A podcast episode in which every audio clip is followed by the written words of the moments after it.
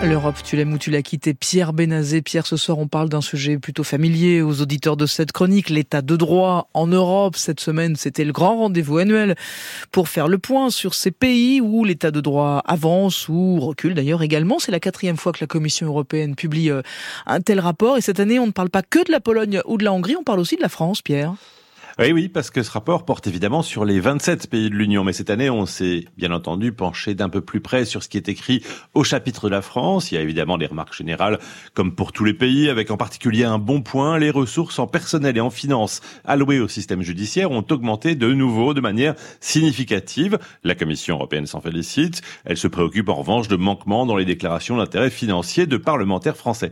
Mais il y a aussi des questions, par exemple, sur des attaques ou des menaces à l'encontre de journalistes, des recommandations pour améliorer la transparence quant aux propriétaires des médias et des préoccupations quant à la situation actuelle en France.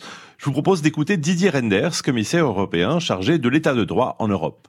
Il y a une préoccupation concernant les violences qui peuvent avoir lieu à l'égard de journalistes, notamment lors de, manifestations.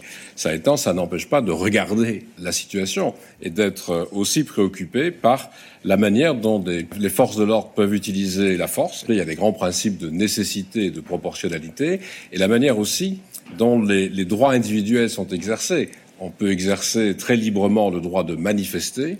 Cela ne comprend pas le droit de piller des commerces ou le droit de détruire euh, des biens publics à travers des villes dans l'ensemble d'un pays. Alors, on peut quand même pas, euh, Pierre, faire l'impasse sur nos, nos usual suspects en Europe centrale, les deux pays qui ont quasiment, qui sont abonnés quasiment à cette chronique. La Hongrie, dont on parlera d'ailleurs dans un instant avec Louise Baudet, la Pologne aussi, tout ça fait figure de mauvais élèves. Oui, alors pour la Hongrie, euh, la Commission souligne des efforts, en particulier en lien avec le plan de relance de l'UE dont le pays a besoin. Mais si des réformes ont été faites, par exemple pour la Cour suprême magyar, il reste d'autres préoccupations, comme par exemple le manque de transparence dans la répartition des affaires au niveau des tribunaux de première instance. La Hongrie fait peut-être un effort partiel pour obtenir les fonds européens qui lui font défaut.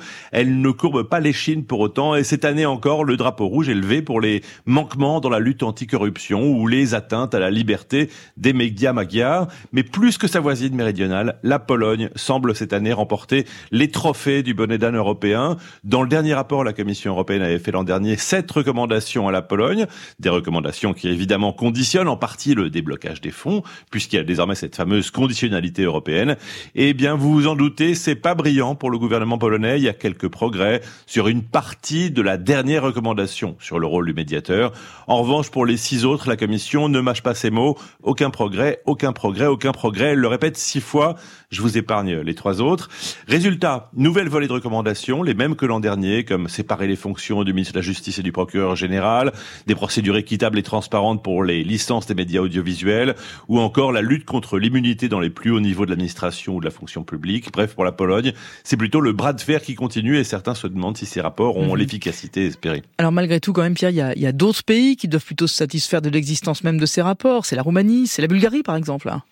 Effectivement, parce que l'invention de ces rapports annuels sur l'état de droit, ça permet à ces deux pays de se remettre à rêver à Schengen.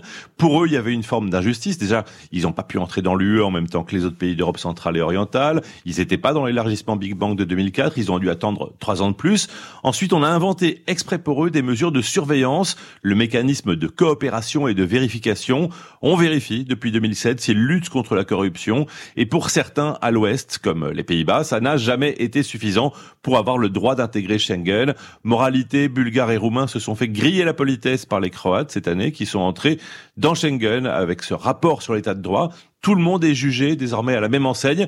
Et même si Bulgares et Roumains ont encore des progrès à faire, ils peuvent maintenant espérer plaider leur cause selon leur mérite propre. Parce que pour cause de double emploi avec le rapport état de droit, la Commission demande la suppression du mécanisme coopération-vérification que Roumanie et Bulgarie odissent. Pierre Benazé avec nous depuis Bruxelles. Merci.